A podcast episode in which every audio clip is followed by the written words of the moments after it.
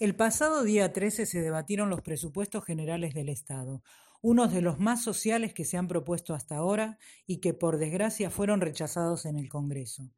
Pese a que medidas como la subida de las pensiones, el aumento del sueldo de los funcionarios y el aumento del salario mínimo se mantienen, el resto de las medidas sociales, las que no se pueden aprobar por decreto, caen con los presupuestos.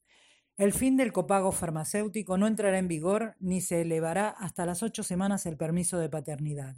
Menos aún se aplicará la subida de más del 10% para las becas de estudio, la elevación del IRPF a las rentas más altas y el aumento al tributo de sociedades a las grandes compañías. La mayoría de estas y otras medidas fueron propuestas y defendidas por Podemos hasta el último momento. Muchas de estas defienden derechos de las mujeres y tienen como horizonte la equidad entre sexos. Así, se esfuman de un plumazo 20 millones del aumento previsto para el Pacto de Estado contra la Violencia de Género y se rechazan medidas como la bajada del IVA en diferentes artículos, entre ellos los de higiene femenina.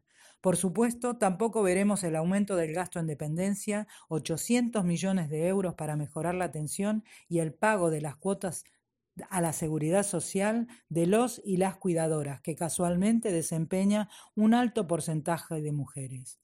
La derecha, rancia, cada vez más ultra, amenaza con llevarnos a un retroceso de más de 30 años en derechos y libertades, obtenidos del fruto de las luchas de nuestros abuelos, los mismos que hoy vuelven a cumplir un año saliendo a las calles, dándonos ejemplo de perseverancia y tenacidad.